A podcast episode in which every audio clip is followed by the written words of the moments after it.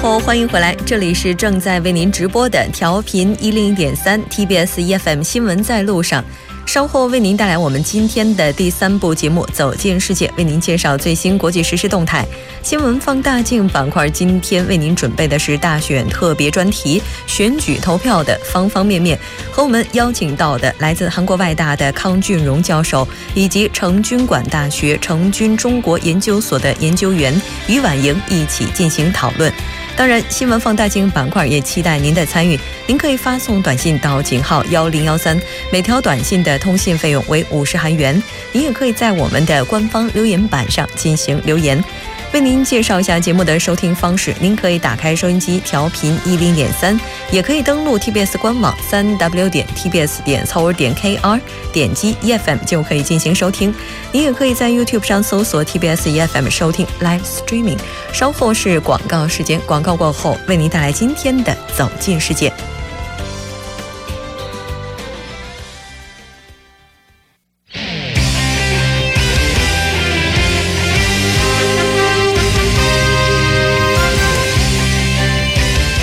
世界板块，为您介绍主要国际资讯，带您了解全球最新动态。接下来，我们就连线特邀记者吴旭。吴记者，你好。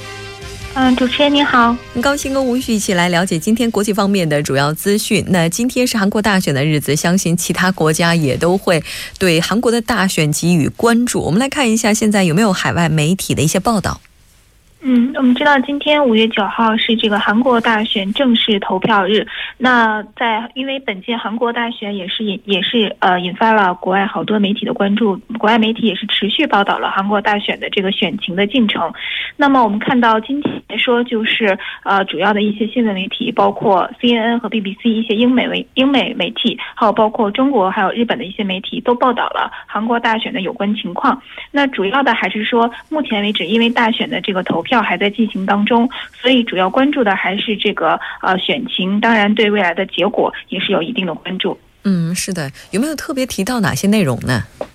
嗯呃，因为我们看到，因为这次这个啊韩国大选可以说是韩国宪政史上的第一次举行的我们所谓的这个玫瑰选举。那目前的这个选举来说，也是有很多。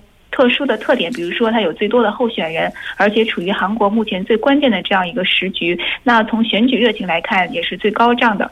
所以，谁将成为未来五年来带领韩国发展的新领导人，也是格外引人关注的。那我们看到，目前来说，我们看到很多的呃国外的媒体，不仅是关注了这个结果和选情，那同时对于关注。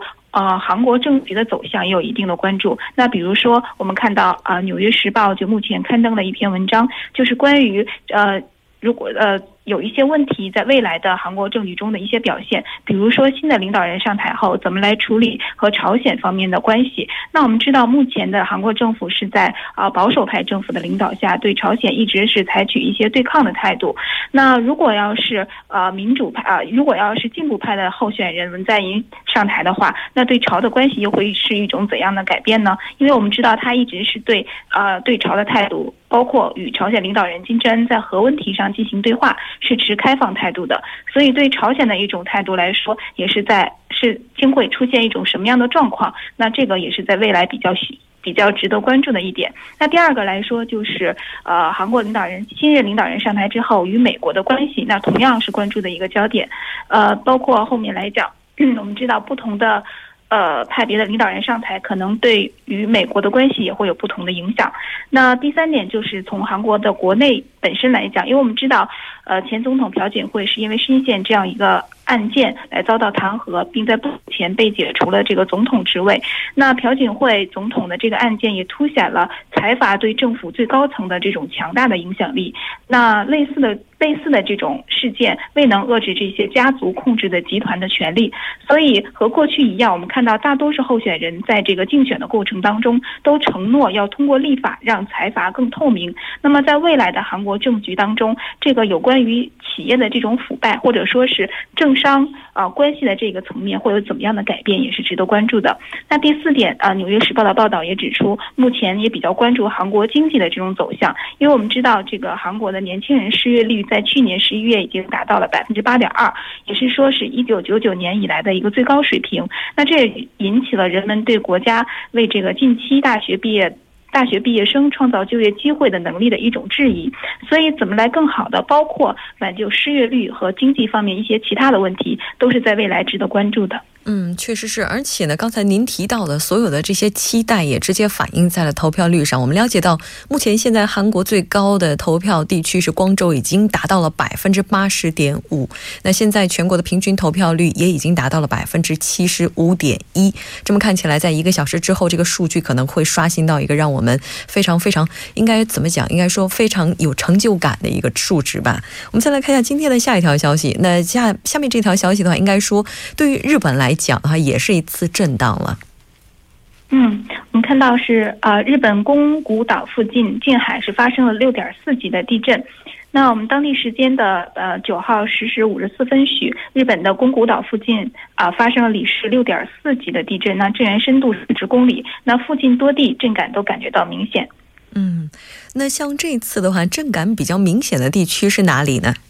嗯，我们看到，也据日本的媒体报道来说，呃，这次地震并没有引发海啸。那其中，这个日本宫古岛市的震感是最为明显的。那附近的包括呃多良多良间岛，还有九米岛很多岛屿都有不同程度的震感。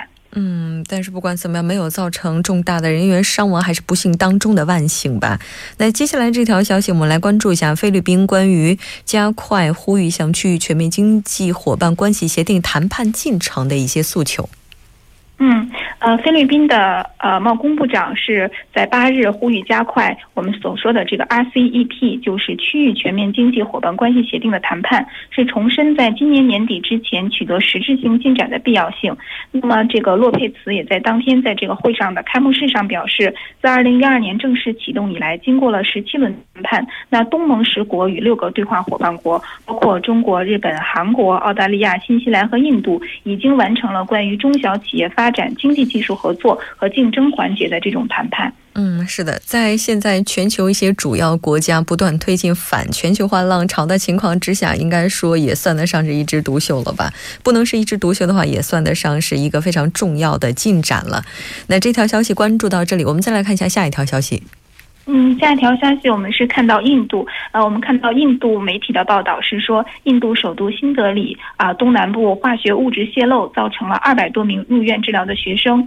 啊，我们看到六日早晨，新德里东南部地区一呃一装载有化学液体的集装箱发生了泄漏，那造成了至少四百八十七人受伤，其中二百多名学生和十二位老师，这个因为眼睛和喉咙受到刺激，进行了入院治疗。嗯，这条消息也是让我们觉得非常。遗憾和痛心的。那事发之后，印度政府他是怎么样应对的呢？嗯，呃，事发后，印度国家。灾害应急部队立即前往了这个事发地区，那对该区域也进行了封锁，并采取了一些措施，减少了化学物质的泄漏。那呃，化学物质泄漏造成的这个影响，那同时呢，和生化部门也全力采取措施，啊，阻隔了气雾的扩散。那当地的呃市政府也表示将彻底啊彻查这个泄漏的原因。嗯，就根据我们的了解，类似的一些化学物质泄漏事件在印度是时有发生的。对，我们看到印度媒体的很多报道，我们都看到有类似的这个化学物质泄漏事件。那据这个印度国家灾难管理署网站的数据就显示，过去十年间，印度发生有报告的这种化学泄漏事件就有一百三十起，那也造成了二百五十九人死亡，五百六十五百六十三人重伤这样一个后果。那自一九八四年以来呢，印度已经发生了数起规模较大的工业泄漏事件。那就在不久前，新德里的这个国际甘地呃英吉拉甘地国际机场就发生了一次化学物质泄漏事件。那么我们看到，呃，印度史上最严重的一起工业化学事故，就还是印度的博帕尔灾难，那就是发生在一九八四年十二月三日。那印度中央首府的博帕尔市的美国联合碳化物下属的这个有限公司，是设于贫民区附近的一所农药厂，就发生了这个氢化物的这种泄漏。那直接接就导致二点五万人死亡，那间接致死的人数也达到五十五万，那还有包括一些呃永久性残废的人数也高达二十多万。嗯，确实是，化学呢是人类在探索世界的过程当中所发现的，它也给我们带来了很多的便利，但与此同时也带来了灾难。我们也期待类似的一些灾难不要再重演了。非常感谢今天吴旭给我们带来的这一期连线，我们下期节目再见。嗯，谢谢主持人。好的，稍后我们来关注一下目前现在全国的投票情况。现在韩国的平均投票率这次大选为百分之七十五点一，投票最高的地区呢依然是光州百分之八十点五，那最低的地区是中南地区为百分之七十点五，首尔地区的投票率目前为百分之七十六点三。那接下来我们来关注一下这一时段的天气情况以及路况交通。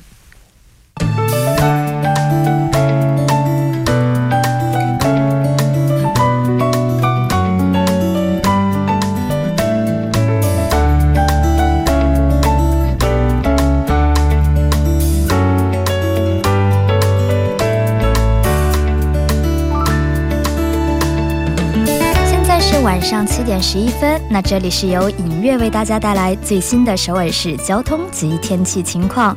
我们还是继续播报下路面的突发事故。刚才我们提到的，在内部循环路城山方向红志门到隧道出口的三车道的发生的交通事故已经得到解决。还有一小时前我们播报的，在京釜高速公路首尔方向盘浦 IC 到汉南大桥那发生在一车道的交通事故呢，已经得到处理，交通正常运行。接下来我们继续关注下高速情况。那在东部干线路圣水 GC 方向水落地下车道到卢园桥。昌东桥等路段车辆开始增多，徐行。在内部循环高速公路圣水 GC 方向，延禧交叉口到红记交叉口以及真灵隧道进出口等路段交通繁忙，那其余路段呢则相对比较通畅。还有在西部干线道路金川 IC 方向，成山大桥到木洞桥到新亭桥等路段目前车多，是以低于二十五千米每小时的速度徐行。那对面的成山方向，您需要注意的是，从新亭桥到木洞桥的路段那相对比较拥堵。最后我们关注一下在京釜高速公路。新葛和首尔的方向，那汉南到赞苑的这一段路段，车辆都是以低于二十千米的速度徐行。那对面的首尔方向是从良才到瑞草的路段，车还是比较多，较为拥堵。我们继续关注下今明两天的天气情况。那今天晚间至明天凌晨阴有雨，东北风二级，最低气温零上十五度。明天白天多云，西风二级，最高气温零上二十二度。好的，以上就是这一时段的天气与交通信息。稍后我还会再回来。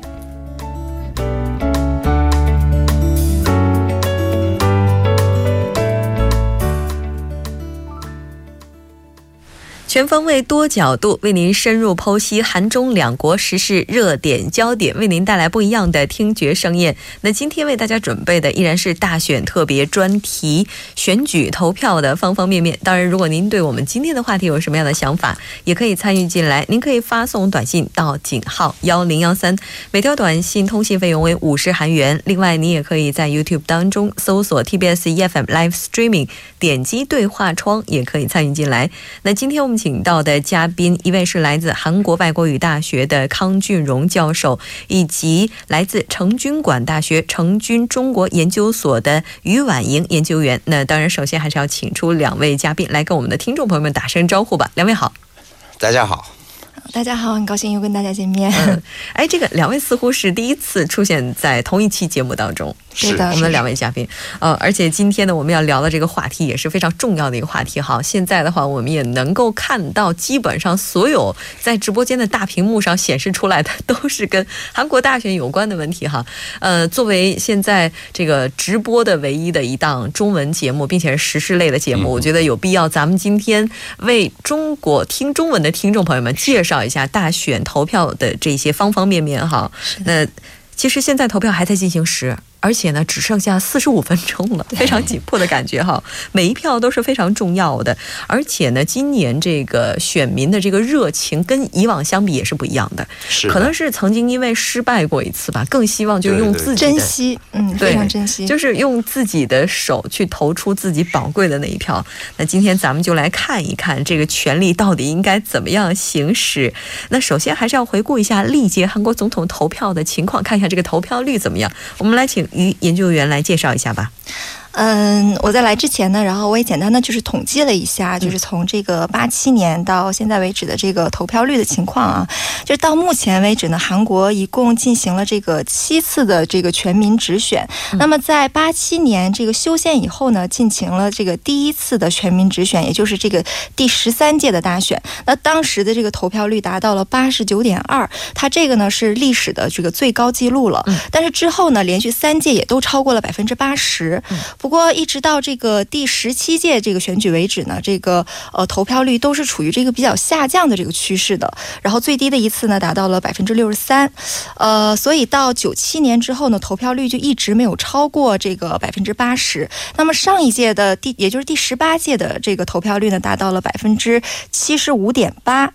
呃，那么今年呢，就是说大家在这个关注这个花落谁家的同时呢，也非常关注这个今年的投票率会不会超过百分之八十。但是刚才在外面也跟这个教授呢，已经就是也也聊过啊，说今年可能超过八十的这个可能性可能会比较小，但是应该可能会超过去年的这个投票率。因为我们看到目前这个投票率都还是百分之七十五点一，对，这个应该是七点的。嗯，对，七点截止到七点。这个的话，也就是说，也就是说，这个超过去年百分之七十五点八的可能性是有，但是八十的话，对，可能 困难。哎，如果要是超过八十的话，我觉得这也是好事儿，就代表更多的人参政。不知道那个对谁有利啊？哎，但是这个离整个的结束还有一个小时的时候，有一些候选人其实还是说了一些非常温暖的话，然后这些话语的话，在网上也能够看得到。是的。然后有一些这个没有投票权的。网民也在说：“哎呦嘿，这个这么短的时间之内，很可惜，他说了这么温暖的话，但是呢，投票已经有百分之七十的人投完了。对，但是我觉得，就是可能也有很多这种犹豫不决的人，他可能还在犹豫，可能打算在最后投出宝贵的一票。我们也看到，现在的话，这个整个有投票权的选民一共是四千多万人，但是现在的话，投的只有三千多万人。是是是，也就是说，他还是有很大的空间的哈。”那反正是那个八点结束嘛，那个能够排队。那就那个八点以后也可以投票，真的？对，我以为到八点就卡住了，你想投也不能投了。排队的都可以啊，八点以前排排队的都可能能参加这个这些投票的啊。哎，但是还有人说今年有可能创这个新高。之所以这么说的这个原因，我觉得也比较容易理解吧。那其实这个大家都知道，那个我们五月四号跟那个五号两天这个进行了实现投票啊，那个缺席投票，对，那缺席投投票。大概上一千万的人那个投了票啊，一千一百零七万人是，所以呢，可能这次会创新高。那还有有几个原因呢？那为什么这么个关注这一次这个韩国一般选民？呃，这么个这个记呃关注这些选举呢？第一个就是这次大选跟过去的这个大选有些不同。第一个就是。呃，朴槿惠总统弹劾而引起的这个提早选举，嗯，那所以那个竞选人他没准备好，嗯，而且这个这些呃竞选人的这个数字嗯。很大，对对对对。对，那就那个 十几个人。哦，那所以呢，那个很多老百姓啊来选民。啊，我可以能够参加，然后表示我自己的意见，那就那个关注度会提高。嗯，还有呃，第二个问题，一般的这个韩国大选那个进行过程当中啊，那最后呢，还是进步派还是保守派，那个那个两者结构。嗯，那但是这一次啊，谁是进步的，谁是？保守的这个分不清啊，对，还有中间派，对，还有中间派，所以呢，那很多这个老百姓我可以参与，或者是我可以插手，我那个行使我自己的权利。还有更重要的一点，这一次这个不缺选举的发生的原因，那就是我们大家都知道啊，那就那个一般老百姓啊，在光化门。那个搞了好几个月的拉着示威而引起的，所以那个某种程度上来说，那是一种民众革命啊。所以他自己觉得，我可以我自己的手来改换韩国的这个政局。那所以那个我能够会参加这次大选，所以那个这几个原因呃加起来，那所以呃很多人说那个。可能会创新高，但是目前为止，我们可能那个只超过十八大那个上一届的那个七十五点八是铁定的，但是那个可能突破八十是很困难的，有点难哈。那其实已经很高的这个。对，跟去年相比，对对对，哦，跟去年相比，因为去年的话，它已经是刷新之前的记录了，就等于这个这个不不断的在刷新哈。现在的这个依然是百分之七十五点一哈。像韩国的话，今年也有一个非常特殊的情况，就是说它有一个缺席投票。据说之前的话，只是在国会议员选举的时候有，是，但今年在大选当中引入了，头一次。哦，头一次，哦，因为这个缺席投票的话，我们那个选举法，嗯，那个二零一四年头一次实行。那这次大选是这个大选来说呢，那个大选史上头一次的这个缺席选举。而且呢，五月份很多假节啊，大家都知道，五月一号是这个劳动节，五月三号是佛诞日，五月五号是儿童节。那所以那个很多人要那个做旅行计划、计划呀什么的什么的。所以那个韩国政府特别安排那个两天的这个这个投票、缺席投票的这个时间呢。所以很多人就那个计划我。这一次一定要参加。其实从这个角度来说呀，那个韩国的选举日啊，大概是三天啊，真的是三天。那今天是这个我原来正式的这个选举日子，那五月四号还有五号都可以参加了。所以呢，如果在其实韩国是这个一个运作选举。以这个方面都非常先进的国家哦，真的太先进了！我今天在现场被感动到了，真是好多的制度来弥补。对，因为那个我们尽量把他的这个参政的权利啊，嗯，保障出来。对，真的是。所以那个从这个角度来说呀，那韩国这个毕竟是韩国是一个民主国家呀，这个民主国家有民主宪法，那中国也有中华人民共和国宪法。嗯，我们宪法里面啊，四大义务跟五大权利。这五大权利里面有参政权，嗯，对，所以呢是这个一般国民的权利，对。那保障权利是这个理所当然的事儿啊！哎，我觉得今年韩国这个大选哈，真的让人特别的感动，因为它基本上分成三块，一个是大选当天，还有一个是缺席投票，是的，然后还有另外一个渠道是海外投票渠道，是是。我们也了解到，就是在海外的这些选民哈，他们甚至包车，对，然后一起去大使馆去投票，是。我觉得这个也是特别让人感动的哈。那像这个关于这个投票的这个日期啊什么的，其实像这次哈，之所以这么安排也是有一定的原因的，对吧？对，嗯呃，就比如说呢，我们现在刚才也提到过了，这个提前投票是为期两天的，那么这个就是为了让这个。呃，选举日也就是今天没有办法投票的人呢，可以呃给他们提供一个就是提前投票的机会，就让更多的人参与进来，然后呢也提高大家这个投票的这个积极度。呃，尤其是今年五五就是五月，刚才说有这个连休嘛，所以说呢，很多人呢就是说他已经安排了旅行计划，那我就是先把这个投票我先投完，嗯，然后我身边的人我就是也有很多人都是就是提前投票，而且这个提前投票呢也是大选的第一次嘛，大家也为了去体验一下，所以说。就这次呢，也是非常的投票率也是非常高。呃，那么我们再看一下这个时间呢，呃，这个提前这个选举呢，提前的这个投票呢是六点到六点。就是晚到六点的晚六点，早上六点到晚六点。那么呢，呃，我们今天的这个投票呢是到晚上八点，对，到现在还没有结束，大概还有半个多小时的时间。呃，而且呢，很重要的一点呢，就是说这个地点上也是有区别的。就比如说，呃，这个提前投票呢是可以在这个任何呃，就是已经设立的这个三千五百多个这个投票站是都可以，就是你可以就近投票。但是今天的这个投票呢，你必须在你这个呃你这个居民呃登记地址，然后去进行你的投票。然后呢，你可以提前在这个中央选管委的这个公布的这个主页上呢查询，你可以投票的这个地点。所以说，呃，这个投票呢，今天的这个投票呢，可能就是很多人你必须要到自己的这个就是居住登记地去投票的。当然，除此之外呢，还有一些海外投票啊，还有船上投票呀，反正就是动员了很多种的这种投票形式，让大家都去投票。嗯，而且听说今年的话，就躺在家里，要是生病不舒服的话，也能投。那原来是有，但是其实这个我们不在这个投票。那其实那个就是。呃，但是这是公职公职选举法里面明确规定，我们那个实行据说投票，那就是刚刚讲的那个海上船上的人，船上。还有这个在海军呐，或者是这个船上的军人，这些人没办法，那个长还有长期住院的人、生病的人，他们不能参加这个投票。还有那个很惊讶的事儿啊，那个。监狱的人也可以投票，崔顺实也投票了啊，因为他没有被剥夺政治权利。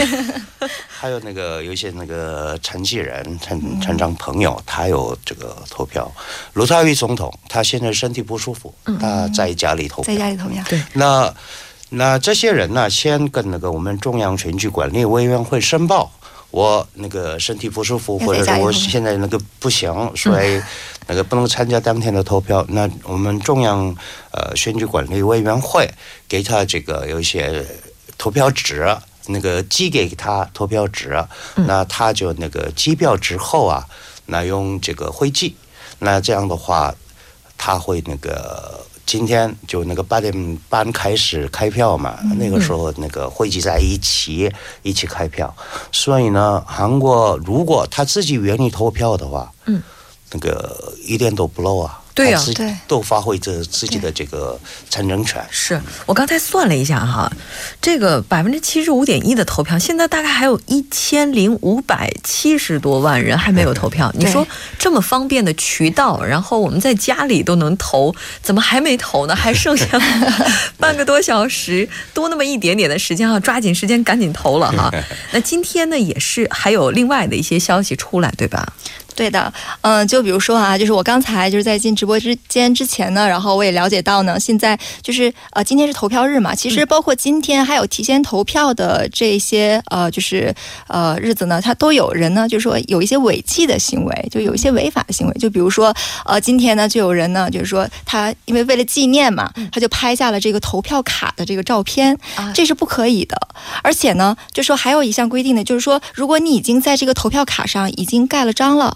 然后你拍了这个照片，那这个卡是要这个投票卡是要作废的。哦，对。然后有人呢今天就拍了这个照片，然后有人呢还说自己就是说在这个这个我我盖错了，然后我要重新盖，然后他就撕毁了。然后这个呢都都已经被就是说呃这个告发，然后已经被处理了。然后今天就是说新闻就是。就是就是层出不穷，就很多起这种案例。然后另外呢，还有就是说，呃，今天呢还有某一位，就是说，就是有一个高中生啊，然后他在一个候选人的这个海报上粘贴了这种就是诽谤的这种印刷物。然后呢，这个呢也被这个就是说处理了。另外呢，就是说还有这个刚才也说呢，很多就是有年纪比较大的人，然后他们呢就是说，比如说有一百零七岁高龄的老人呢去投票。是的，没错。其实我觉得大家想好了，然后去那儿盖个图章，按着程序走就可以了，别。中间出什么岔子？我们来稍事休息，半点过后马上回来。